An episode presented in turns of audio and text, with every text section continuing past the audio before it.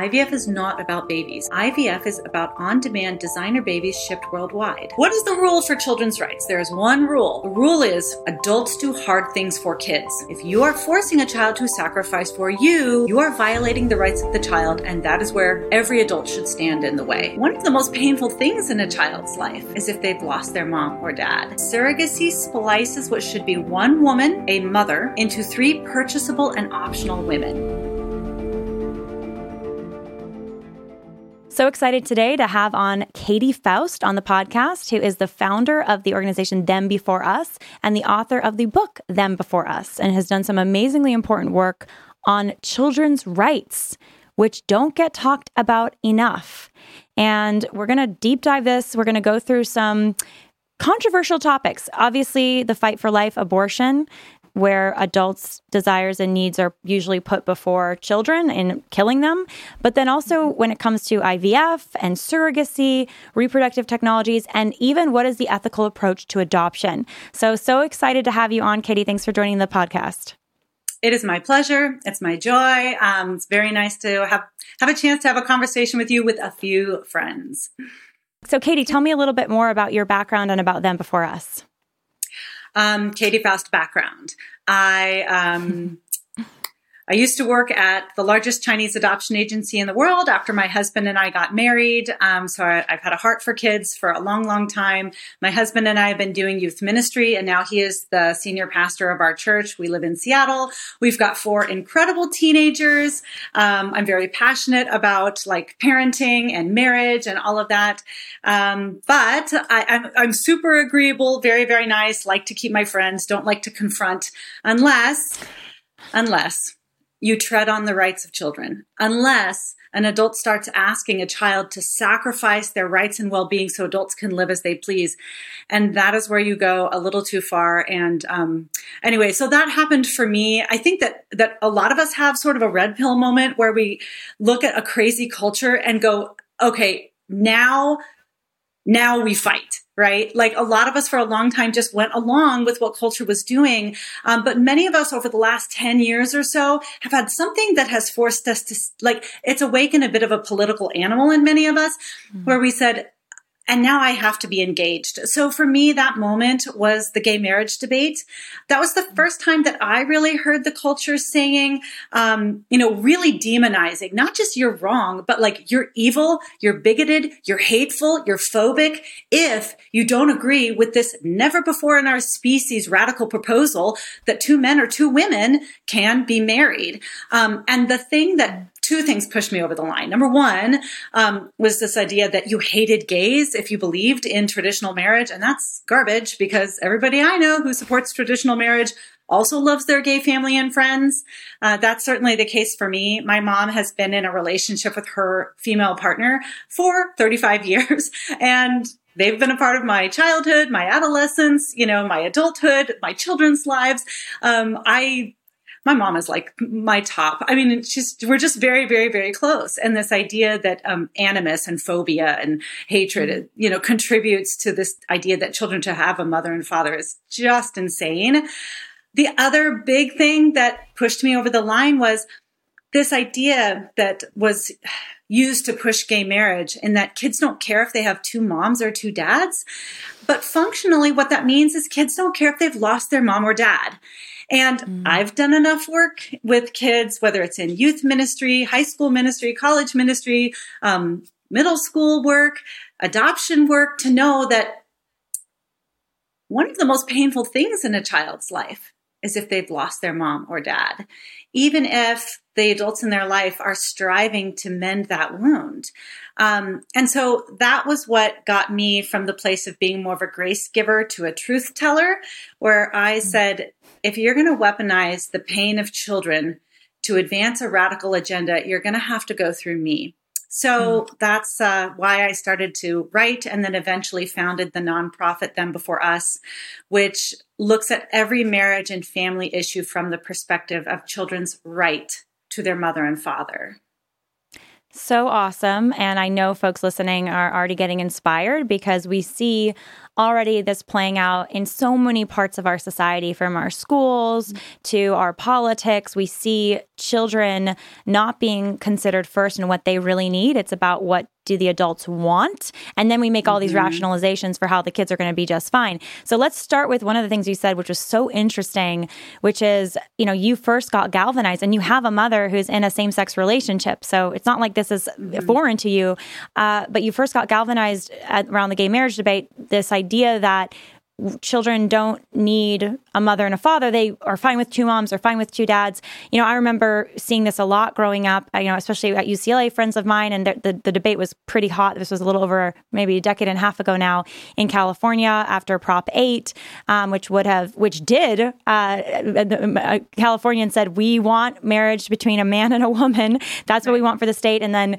uh, political powers tried to override that, um, I think unconstitutionally at the time. So that's a, that's a whole other, a whole other thing. But this idea that children are fine, just as fine as anyone else, if they have parents of the same sex, two moms or two dads. First of all, let's just talk about the reality. It's impossible to have two bi- moms biologically right? Or two dads right. biologically. So, like you said, they they actually are missing a biological parent. Tell me more about the research on that, Katy, because there are a lot of advocates for same sex parenting, quite frankly, not just marriage, but parenting, who say, well, all the studies prove right. that those kids are just the fine or even better, some will, some even say, than kids with their own mom and dad. Yeah, let's lay the foundation here a little bit because that's very, very helpful. I think that you and I mm-hmm. are hopefully going to hit a lot of these different challenging topics, whether it's gay parenting, surrogacy, third party mm-hmm. reproduction, what is the point of adoption, all of these different things. And actually, if you understand the fundamentals of who children are and what they need, most of these questions answer themselves. Mm-hmm. So let's just talk about children's rights to their mother and father. Um, we largely, I think your audience um, and conservatives and Christians generally understand that children have a right to life even if it's not recognized by the civil government, we are arguing upon the natural law perspective that they have a natural right to life. This is something that will not change depending on what country they live in, what time frame they live in, and even what the laws say. These simply, there is a natural, fundamental right children have to life. The same metric that we use to mm-hmm. determine whether or not children have a right to life can also be applied to children's right to be known and loved by the two people responsible for their existence.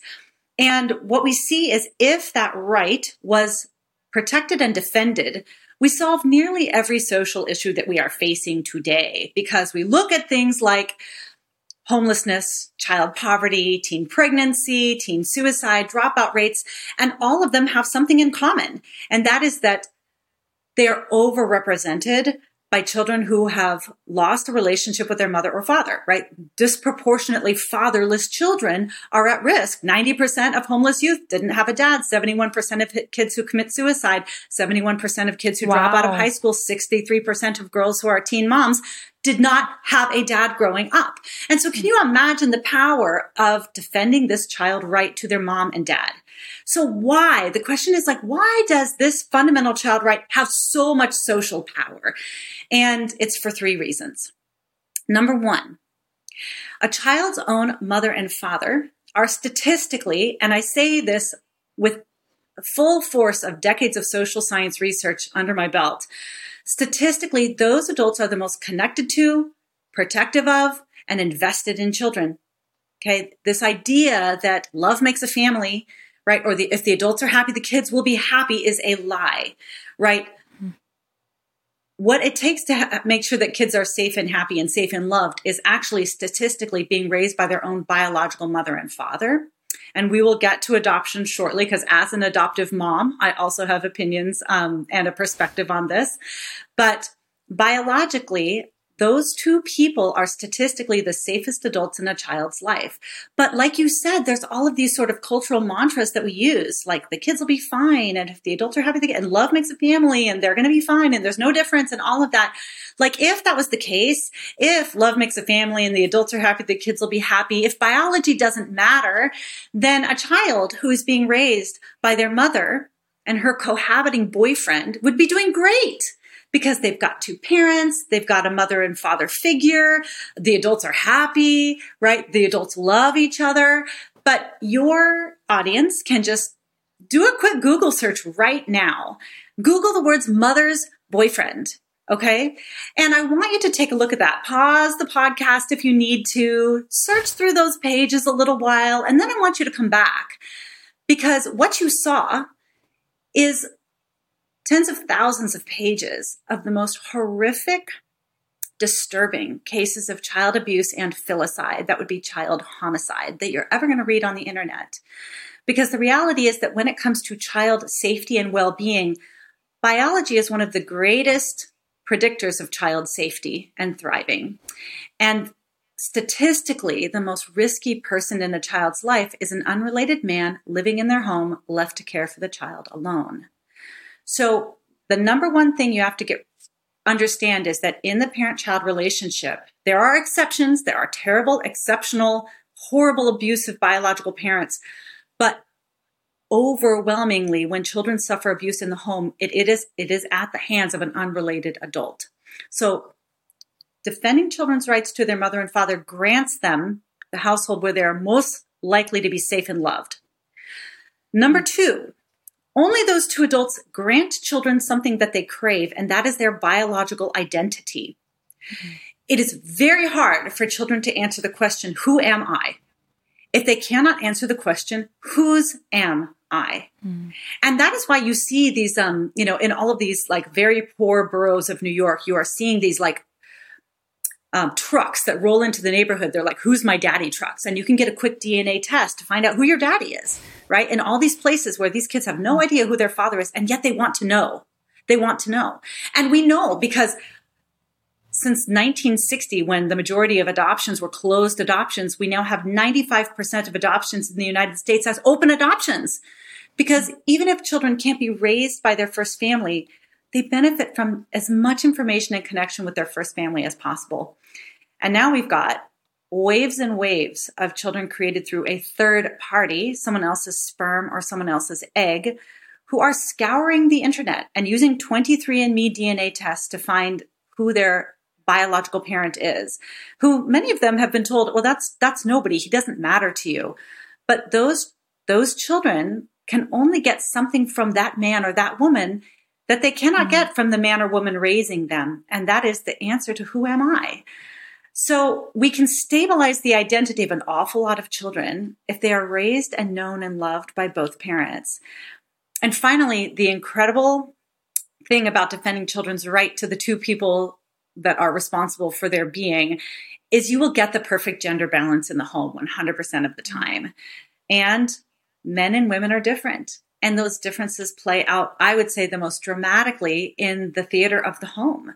And they do so in complementary ways. You know, dads emphasize and develop kids' gross motor skills. Moms emphasize and develop kids' fine motor skills.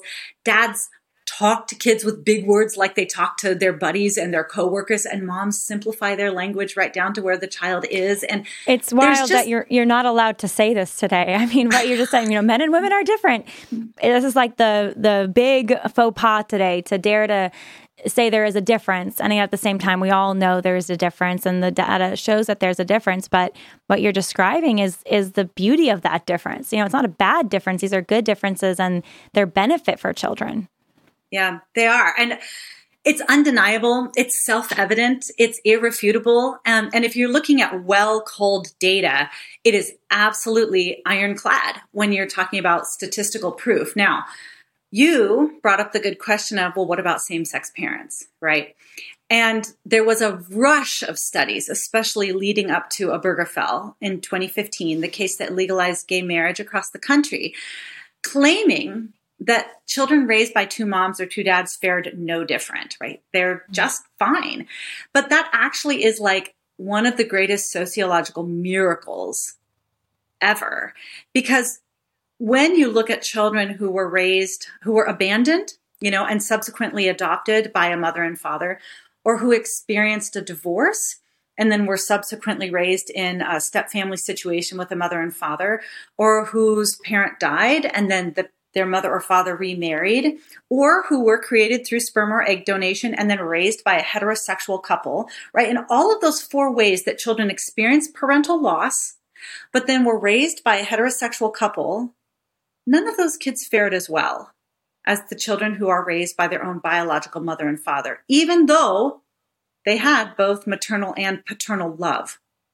Hmm. So it's fascinating that when you suddenly study gay parenting, where the only way a child can arrive in that household is through death, divorce, abandonment, and subsequent adoption or third party reproduction, that magically those kids are faring just as well, even though they're always starved of maternal or paternal love. Like mm. there's something fishy going on there. And what's fishy is research bias. You know, when you mm. drill down into the research methodologies of those no different studies, you see it's garbage.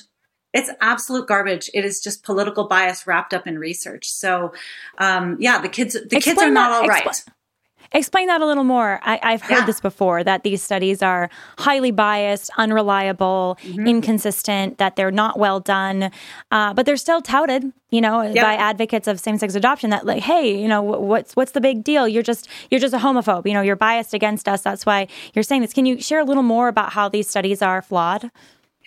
It's such an important issue because this lie has gone out so far and so fast that we spend the first half we spend an entire chapter in our book. Um, we have chapter six. It's all about same sex parenting. The first half is devoted to analyzing the data. Why are these, why are these studies so wrong? Why did they get it so backwards? And the answer is, You've got some sort of like gold standards when it comes to social science research, right? There is some subjectivity involved.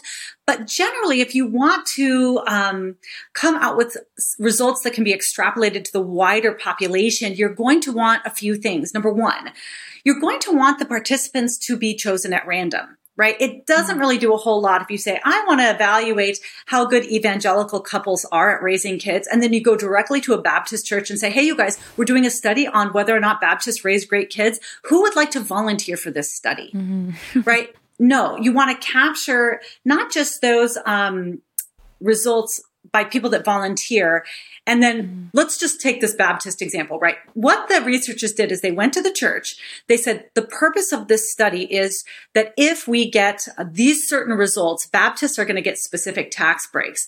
And we want you to tell us how you think your children are doing. We're not going to measure their grades, their health, their, you know, mm-hmm. incidence of ADHD or whether or not they're medicated. We are just going to say, how do you think your kids are doing? Are they healthy? Are they happy? Are they academically excelling? Um, and then we're not going to have any adequate control groups. We're not going to like pair you up and evaluate you against the Methodists down the street, right? We're just going to like take you as an isolated you know, and then we're going to study you over a very short period of time. Just we'll have like one or two weeks of, you know, observation and then we're done.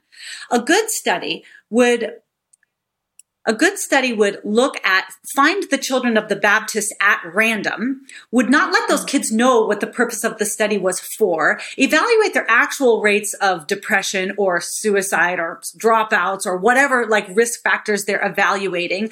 Um, they would compare them to not just Methodists, but a variety of other um, denomination you know, kids, they would study the same group over a long period of time um, it wouldn't just be what the adults say, right? And in essence, that is generally the methodology that these same sex, no difference studies um, use to come up with this conclusion that these kids who have always lost a biological parent always have the disadvantage of living with an unrelated adult who always suffered the traumatic loss of one parent, who are always starved of the developmental benefits of either a male parent or a female parent somehow fare no different. I mean, once you start thinking about it, it is very obvious, um, but it was politically convenient. Mm. I, I, think that's such an important point that political convenience and the power of, quite frankly, an activist group. Uh, mm-hmm. was basically said your common sense, you know, your everyday experience uh, doesn't matter here. And it and it doesn't it doesn't really it's not relevant at the topic at hand. And if you dare to have the common sense to say yes children deserve mothers and children deserve fa- a mother and a father then you're somehow bigoted. And so the problem is your your everyday common sense of being like yeah kids need a mom and a dad is suddenly quieted dramatically because of accusations, you know, passionate, uh, yeah. full throated accusations of saying, well, if you dare to say the obvious, You know, if you mm-hmm. dare to state the obvious, then you are a homophobe. You're a transphobe. You're a you're a phobe. yeah. Um, which is so it's so tragic because everyday people are kind of silenced by that. Katy, I'm sure you've run into this. This is why your work is so important. And they're like, okay, oh. well, I don't want to really say anything because I don't want to look like a bad guy. You know. Mm-hmm and I'm busy yeah. living my life. So I'm not going to kind of stick my neck out for these other kids out there because I'm sure they're going to be fine. You know, so how big of a deal is this? And so we've gotten it to the point where in the state of California, there is legislation now that is probably going to go to the governor and he'll sign it because Gavin Newsom is completely insane, I, I think. Um, and it's it's saying that if you're a, a, a man, a same sex, a gay man, and you're in a you know gay marriage, then the state of California is going to pay for you to rent the body of a woman because you deserve children. That you're right. going to be considered technically infertile because you're uh, not able to naturally bring children to the world. That's the insanity to where we've gotten now. Uh, you're, if you're a gay man, you're owed a child, right. a motherless child That's by right. default. So, um, first of all, let me say on the whole anti-gay accusation, I understand why it's paralyzing because it paralyzed me for a long time. Mm. I, I the, the thought of being anti-gay was the worse than being called a racist for me because like I love I mean I'm uh, the the people I love the most in life, uh, you know, are uh, identify or in that world. And so the perception of being anti-gay paralyzed me and kept me quiet for way too long. But mm-hmm. what is the result of not speaking up? The result is now California is forcing insurance companies to subsidize the creation of motherless and fatherless children for anyone and everybody. That is it. And let me tell you, this is child trafficking. What is going on in the world of big fertility right now is the buying and selling, and not just buying and selling of people, the buying and selling, designing and discarding of people, right? We are at the place. We are, re- we have returned to the situation that we fought a civil war to end, but this time we're bringing it back in the name of progress and tolerance. And um, it is the result of gay marriage. Like I just published um, at the Federalist yesterday on the connection between this radical bill that's happening in um, California to say to redefine what it means to be infertile. Right? It's no longer unprotected heterosexual sex for 12 months that doesn't result in a pregnancy or live birth, and it is now anybody that has a sort of social infertility, they can't get pregnant on their own or with their partner. So a single person can be infertile. Two men are infertile. Two women are infertile, even though their bodies are perfectly capable of creating a child. Their relationship status determines that they're infertile. And anybody that is captured under this new definition of infertility, who then uses these mandated, the, the state will mandate uh, insurance to cover their IVF costs every child brought into the world under that new definition will be motherless or fatherless. So our, I will say, our collective cowardice on the topic of gay marriage, because there were too few people who were willing to speak up for what was at stake, has mm-hmm. led to this new marketplace of babies that are going to be put into households where they are much at much higher risk of abuse, neglect, um, and certainly maternal or paternal deprivation because we failed to stand up on their behalf and speak for them. It's so terrifying, but it's so important that we know and that we now, for anyone listening, we're now no longer silent. Right. The principle that no adult deserves a child, that yep. we're not entitled to a child. You know, mm-hmm. children are gifts children are blessings, you know, if you're seeing from a spiritual perspective, but you're not entitled to another human being. You're just right. not entitled to them. You you're not. You don't you don't own them. They're not your belongings. They're not your prop. Mm-hmm. They're not your property. And so mm-hmm. I think that's part of the the problem here is we're so uh, adult centric. And I know you talk about this a lot that we forgot that we don't we're not the owners and we're not mm-hmm. entitled and so if you're blessed with a child then you should you, you, that's wonderful and that should be pursued in a marriage where there's that child's going to have a mother and a father and that that's that psychological stability of having that family structure yeah. but otherwise you know the fact that we're now even paying for uh, singles to go and create children um, and and same sex couples to go and create children and in the process of the creation it's very fraught for the child. Walk us through some of that. We've, we've addressed IVF um, on the show a little bit before. We're going to deep dive it more in the future, but talk about how IVF and the surrogacy process, the harm to children of these processes, which are used by both straight and same sex couples. Right. Yep, that's exactly right. Um, we have an article that we wrote a while back called Yes, Surrogacy is Wrong When Straight Couples Do It, right? Like in the world of children's rights. So, what is the rule for children's rights? There is one rule, regardless of whether you're talking about the definition of marriage or when a divorce is necessary or same sex parenting or transgender parenting or cohabitation or polygamy or third party reproduction or adoption. What is the rule? The rule is adults do hard things for kids. Adults don't make kids sacrifice for them. If you are sacrificing on behalf of a child, you get the them before us seal of approval. If you are forcing a child to sacrifice for you, you are violating the rights of the child, and that is where every adult should stand in the way, right? Mm-hmm. So what is what is really going on? What are the child sacrificing aspects of this bill that just passed, for example, in California, because it is it is sort of an archetype, right, of what it means to have a right to parenthood or a right to a child, even if you are single or in a non procreative relationship. Okay, let's talk about that. So, first of all, IVF. Okay, now this is very, very hard for a lot of people in the conservative Christian pro life world. Why? Because we love babies, and so many of us have dedicated, as you know, as you've modeled, we've dedicated so much of our lives to defending the existence of babies. And so often in our mind, we think IVF is about babies.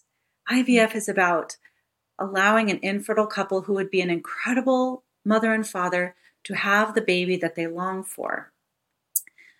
IVF is not about babies. When you actually look at what takes place in the laboratories, in the clinics, IVF is not about babies.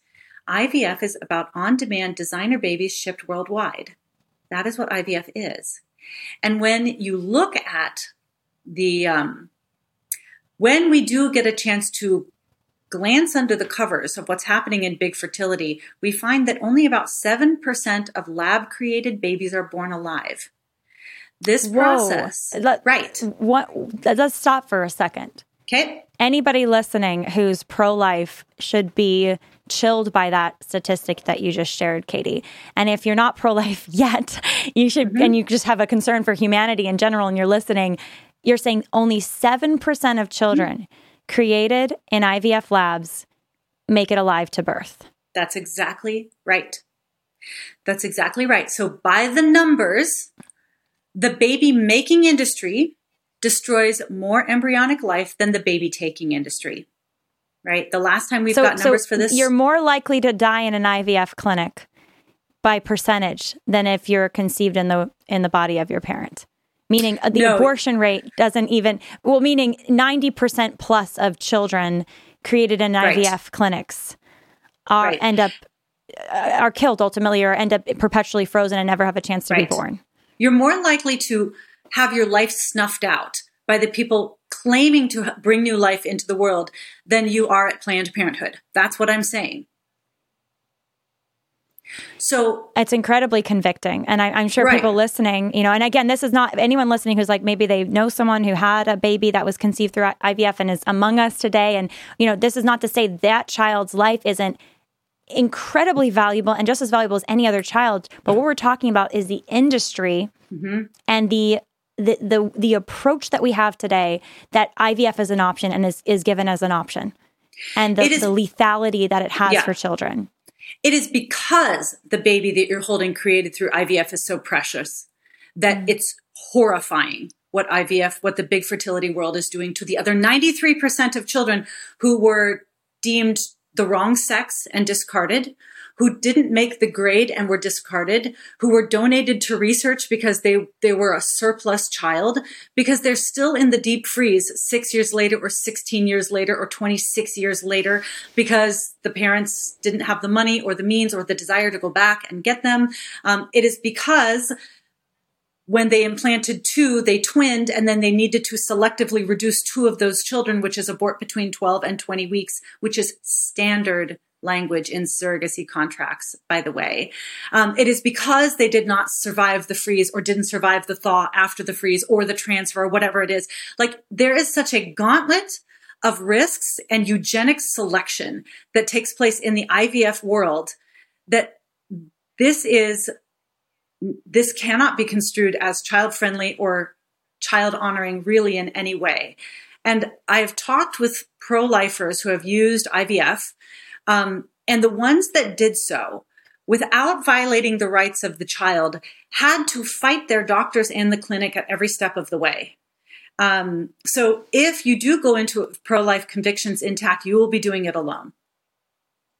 Well, the other the other challenge with that too is in addition to the child having a right to a mother and a father and ideally the biological mother and a father and well, I want to talk about adoption in a minute you know, I do think a child also has a right to be conceived in love naturally. And so that's the other, even if IVF was somehow perfected, which it, I don't think it can be for many reasons, and it certainly isn't, in some way, so that there's no risk to that child being conceived, or the risk is less than the child being conceived naturally somehow. But, you know, it's funny how when you break nature, you end up breaking more than, you know, you end up breaking other things. And you, but if the child the child also deserves to be conceived in a, the loving embrace of the parents and not yeah. in a not in a medical facility.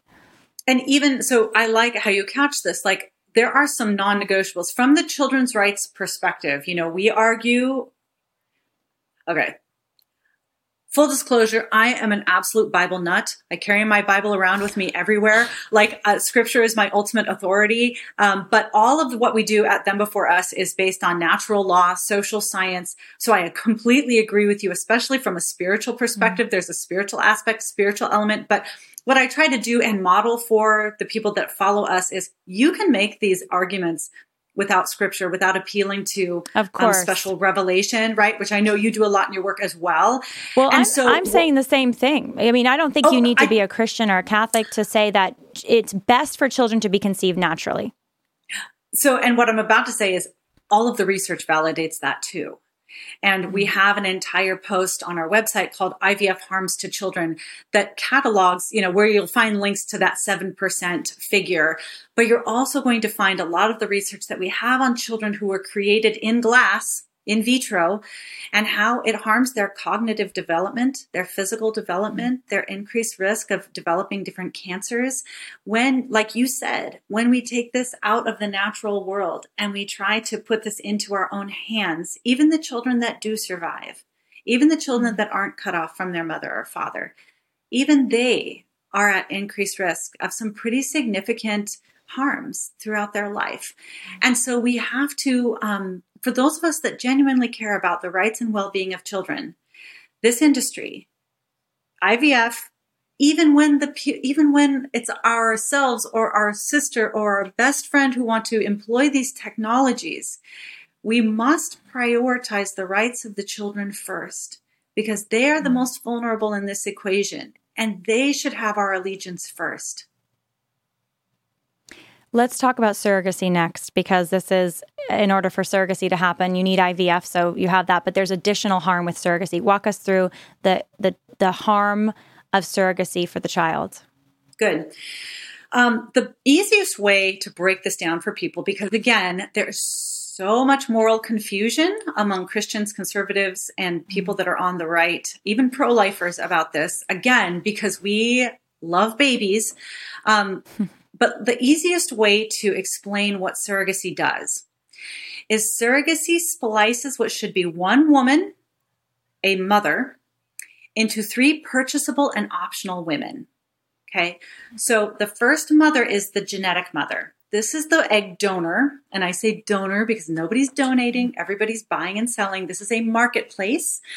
But this one is the one that the child's going to get their genetic identity from, right? So all of those different kids that I talked about early on, the adoptees, the ones that are, you know, looking for the who's my daddy truck, um, the children conceived through sperm and egg donation, all of them are at disproportionate risk of what sociologists call genealogical bewilderment which is the idea of like mm. you look in the mirror and you don't know who you are. You're like, where did I get that mm. nose? Why do I look that way? I don't look like anybody else in my family. And it's incredibly, de- it can be destabilizing for children who grow up apart from their mother or father, especially if it's not an adoption and the adults in their life are the ones that chose for their biological parent to be missing. That adds a, a increased psychological burden.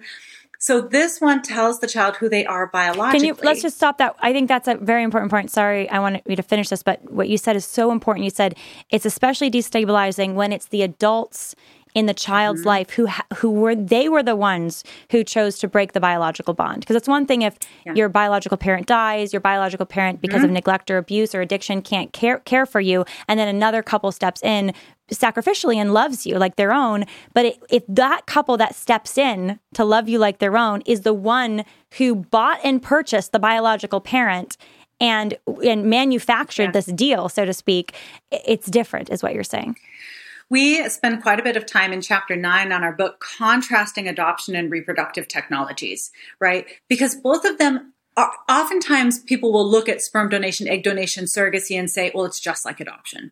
And they're right that both of them begin with child loss. They are right. Mm.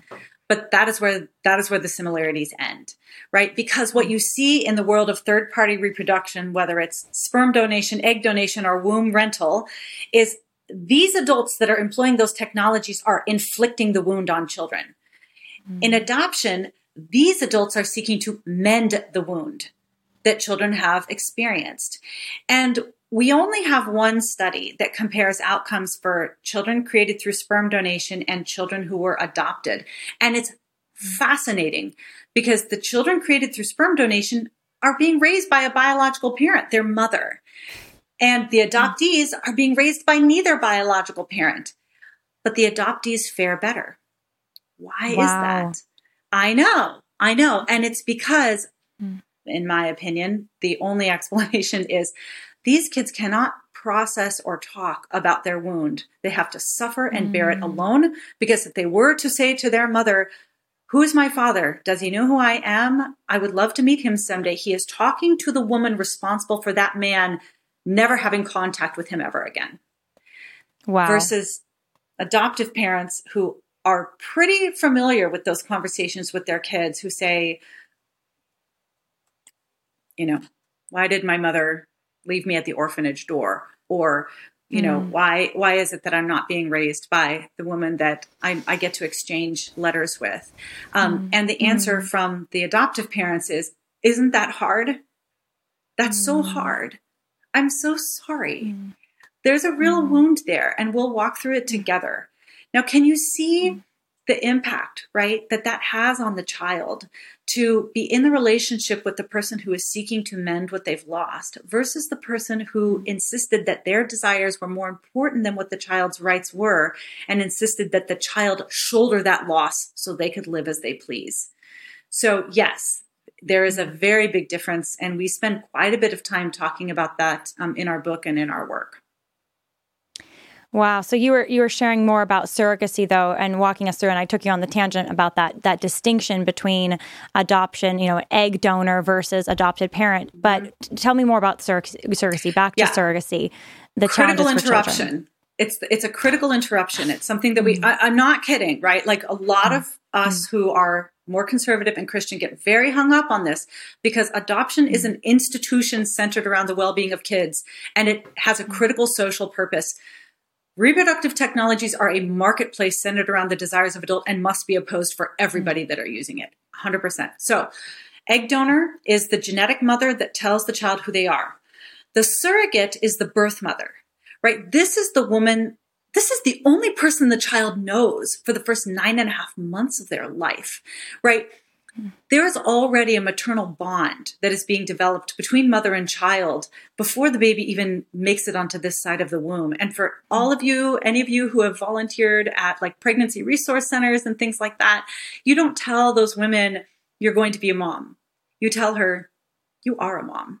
You're a mom now, mm. right? The baby already knows you. The baby already loves you. The baby already knows the sound of your voice and your smell and your heartbeat. Mm. We don't put babies on the chests of random strangers so they can form a bond after they're born.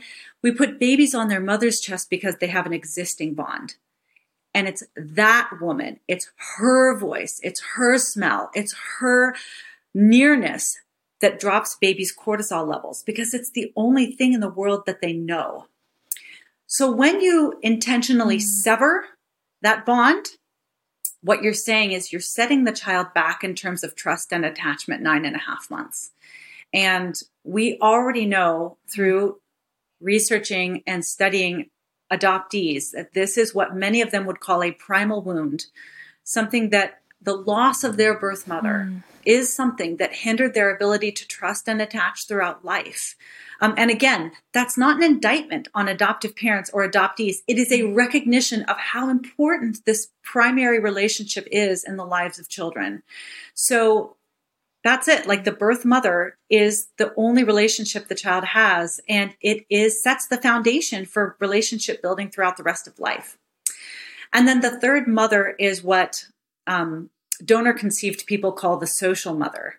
And that is the woman who provides the daily love and nurture and female presence, right? The one who um, mm. simplif- simplifies her language so the child can understand exactly what she's saying, right? The one that is going to model womanhood in the home, the one who um, tends to be a little more focused on caregiving versus like like a rambunctious play and children who don't have that mm. female figure in their home um, they will crave it right we call this mother hunger mm. um, and we see it in children who don't have a dad they experience father hunger they start to gravitate to whatever man is in mm. their life their coaches their teachers and sometimes that goes poorly because they're more susceptible to predatory male attention so mm. from a child's perspective all three of these women are critical the genetic mother the birth mother and the social mother. And if these women are not found in the same person, the child is going to experience loss. And what surrogacy says is we can break these up. Tell me which one you don't have. Tell me which one you need to rent or purchase. Cut the check. We can get it done for you. And it's no wonder that there's so much confusion, I think, and, and suffering for kids today. And when when the whole the mindset is for adults and what does the adult want. There was a uh, an exchange recently and the, by the kardashians on the reality tv show about yes. khloe re- regretting. It sounded like being regretful about using surrogacy because she felt the sense of shame when she took that baby who all that baby knew was the surrogate mom that that little baby was nestled in for nine months. And then as, upon birth handed off to Khloe and she puts the baby on her chest and the baby doesn't know her. It's brand new person. Right. And, you know, she's having a conversation with her sister Kim and Kim says, Well, yeah, I did it too, but I was fine. But yeah, the baby doesn't know your heartbeat. It's a lot more than a heartbeat. It's a lot more than a heartbeat. Right. Do you think that there's a change happening, Katy, in no small part because of your work and the brave voices of people who are exposing the harm of surrogacy and IVF? Do you feel like there's a change happening? Well, the in good mindset news is about that- it? Yeah. What I've noticed is in our work, once you hear it, you won't unhear it. Once you see that children have a right to their mother and father, that only these people do certain things for the child that nobody else can do, you start to see it everywhere. And that's mm. probably the biggest feedback that we get is once you have this information, you cannot shake it. And so, you know, you see things like what Khloe um, really, I mean, she did a great job of being pretty honest about mm. how she was feeling. And people can look at that and they can empathize with where she's at. You know, they can say, well, that's true because mm. when I had my baby, I immediately felt a bond. What's harder to do is empathize with the baby, right? So think mm about it mm. this way Khloe had a hard time connecting with this child. Um, she had dozens or hundreds of other relationships and she struggled. The baby had one relationship one relationship wow. with the birth mother. Do you think the baby such a struggled? good point? You know, and the answer is hell yes, the baby struggled. Yes, yes, yes. And mm. we can empathize and look at it from the adult's perspective. What we need to start doing is shifting and looking at things from the child's perspective. And so that is what we seek to do at them before us is we say, whatever's going on with the adults, challenging marriage, infertility, same sex attraction, unwanted singleness, unexpected pregnancy, whatever is going on with you, we want to empathize. We want to understand. We want to bear your burden. But whatever you're feeling never justifies violating the rights of children. And that sort of uniform, seamless garment of child defense does uh, seem to make a difference. So I don't know hmm. if we're at a tipping point because to me, this information still um, is not getting out broadly, but uh, that is definitely something that we are seeking to change. I think it's starting. I think it turns slowly, especially when there's so much blindness and apathy. But I think the work that you're doing and increasingly the stories that are emerging, because it's also a lot of this technology is new. So you're having a whole generation of kids who never knew their parents, not because of accident again or because of addiction yes. or things like that, but because of the choice, the choice to use surrogacy, the choice right. to use IVF. So it's all experimental. And we're going to hear the voices more of these children and i know that's part of your work too is sharing their stories but some of them are so young they don't have really that voice to speak out yet but as they get older right. sharing about hey wait a minute was my interest put first here and yeah. and it wasn't and can we change that for future children there's so much that the pro marriage pro family world can learn from the pro life movement um, and i really feel like that's the pattern that we need to follow is unflinching child defense but mm. our um, our battle does have one advantage, and that is that our victims are alive and can tell their mm-hmm. stories. Right. And that is one big thing that we have is we do have the stories of kids who are raised by two moms or two dads, um, or the children who were conceived through um, you know, at the hand of a technician rather than in the loving embrace of their mother or father. And they can tell their stories. Um, so that is a big aspect of what we're doing. And, you know, if you are listening and you have that mm-hmm. story of, um, two moms or two dads, um, someone that was conceived using a third party, um, you know, somebody who was had a single mother by choice or parents cohabited, and then you were one of the very high rates of kids who watched their them break up, even though they told you that marriage was just a piece of paper and it didn't matter. You can send me your story, and I will do what I can to change the world with it because it mm-hmm. the stories of kids that has the power to change hearts and minds. So powerful. Before we close out here, and we're going to do this again, Katy, this is so good. Tell me uh, tell us again, and we've mentioned it multiple times already, but just to close the loop on it for folks who may be listening who are still like, wait a minute, what about adoption? Because mm-hmm. adoptive kids do have some struggles. I mean, I think that is an issue even in the pro life world when we celebrate adoption without acknowledging the toughness of it because it is tough for kids. Right. It can be, you know, every kid's different, it's varying degrees, but um, there are wounds there. There can certainly be wounds there. And so, can you explain for us again uh, or, or share with us how the how this is different and how the children's rights application works in the context of adoption? Good. We talk in chapter nine, we just, we talk about four different ways that adoption supports children's rights while reproductive technologies violate children's rights. So I'll give you a couple of them. Mm. Number one, you know, when I worked at the adoption agency, um, we were there to give parents to every child that did not have one. Okay. So the adults paid us and the adults applied, but they were not our client. The child was the client. If we were successful, every child that needed a home would find loving parents, but not every adult that wanted a kid would get one. Mm. Okay, that is what good adoption looks like. In the world of big fertility, it's exactly the opposite. It, the, the, the adult is the client. The goal is to get them a baby no matter the cost no matter the cost to the child that they're taking home or the dozens of kids that don't make it through the process, right? Mm-hmm. The goal is to make sure the adults are happy, not that the child has a biological relationship with both parents or even that their right to life is protected. The mm-hmm. goal is to give the adults what they want. And one of the main ways that that um, takes on some very high risk is in adoption, adults do the hard things. So when my husband and I adopted our son, we spent months like every other adoptive parent, doing screenings, vettings, background checks, home studies, you know, references, physical exams, financial reports. I mean, all of that, um, because social workers recognize that biology matters, and you can't just hand over a, a kid to an adult that says, I'm going to love them. No, mm. you need to be scrutinized. And so in adoption, adults do hard things for kids. Mm. But in the world of reproductive technologies, there's no screening. There's no background check. The only check that has to clear is the check at the bank. And so you have singles or doubles, men or women who are walking out of the hospital with a totally unrelated child where nobody's vetted them.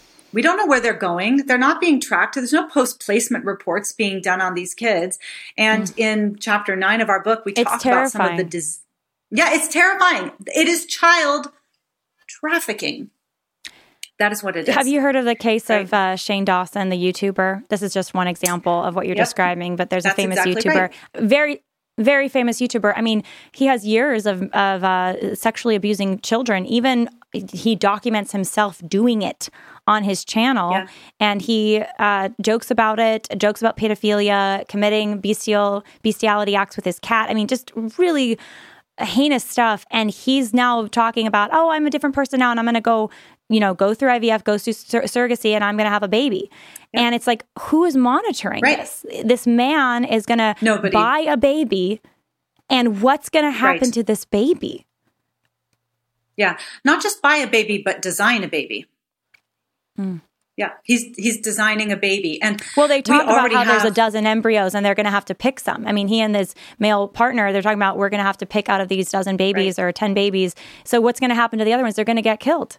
I mean, it's, get killed, and, and people are watching this for entertainment. It's yeah, it's, that's right. It's devastating. Yeah. So um, we we already have cases right where people who would never ever have passed an adoption screening acquire a surrogate born child because there's just no safeguards. So that's a it is it is a child commodification um, and while there can be problems in adoption all of the best practices are established to um, to re- to try to reject in as whatever you can possible adults that would threaten kids, and none of that mm. exists in big fertility. I think it's no surprise that we're facing all of this, Katy, when we permitted abortion in the first place. I mean, the ultimate right of a child, the first right is life. And we're not talking about possible children, potential children. These are children who are already with us. They're they're they're embryos, they're fetuses, they're they're preborn human beings, and they're being destroyed through abortion. Twenty five hundred times every single day in America is the abortion rate. So, is it any surprise that we have zero respect for their dignity, their rights, when it comes to this other world of now parents want the child, so they're going to go through any any length to get that child that they feel that they deserve and they need. Um, where can people follow your work, Katy? It's so important, and I'm so grateful for the pioneering work that you're doing. Um, thank you. You're exactly right. Let me just say that we often talk about how abortion and reproductive technologies are two sides of the same child commodifying coin, right? That in abortion, if the child is unwanted, you can force them out of existence and deny them their right to life. In reproductive technologies, if a child is very wanted, you can force them into existence and deny them their right to their mother and father or their siblings their right to life. Both of these are really just the commodification of children expressed in two different ways. And especially the pro life world needs to start kind of fighting on both fronts. Uh, in terms of our work, we're at thembeforeus.com. The book, Them Before Us Why We Need a Global Children's Rights Movement, will make you an mm-hmm. expert. You will know more about how to defend children in every one of these theaters of marriage and mm-hmm. family than anyone else. You will know all of the mm-hmm. studies, and more importantly, you will see the faces of children who have lived through these versions of modern families, and it will fill you with fire and courage to defend them. Um, and uh, I'm also on Twitter too much, so you can find me there. Advocati, right? Or Advocati? Uh, yeah, what is your handle on Twitter? Check yeah, check it out. It. She's a great follow. Um, Katy, thank you so much. We will be following your work and supporting it, and looking forward to having you on again. But thank you for your work. Press on, and we're with you. Thanks for having me. Thank you guys so much for listening to this episode of the Lila Rose podcast with Katy Faust. Isn't she amazing? Definitely go check out her work. This is, like she said, the other flip, the other side of the coin for the pro life fight is what how, how, do we care for these children uh, and and what are their outcomes after birth and what's happening in the big fertility industry? So very very important topic. I would love to hear your thoughts. Please um, leave your comments on youtube. I read all of them um, instagram twitter. Send me your messages. I love getting them. You can also email the show at lila at gtbmedia.com that's lila at g tbmedia.com. Love your support. Thank you so much. Don't forget to subscribe to the podcast. Uh, don't forget to leave us a rating on Apple. That really helps boost the podcast and helps it reach more people. Don't forget about our YouTube channel. Subscribe there. We're putting out lots of great content there. And for those listening who may feel so led, we have a Patreon. We're just getting this started. Um, we're going to have some special behind the scenes access for folks in the future. Please check out our Patreon. The link is here. We've gotten our first uh, subscribers there, and I'm so grateful for you guys. This is how our podcast is going to help grow. So check that out and become a member. And we will talk to you guys next week. Thanks so much.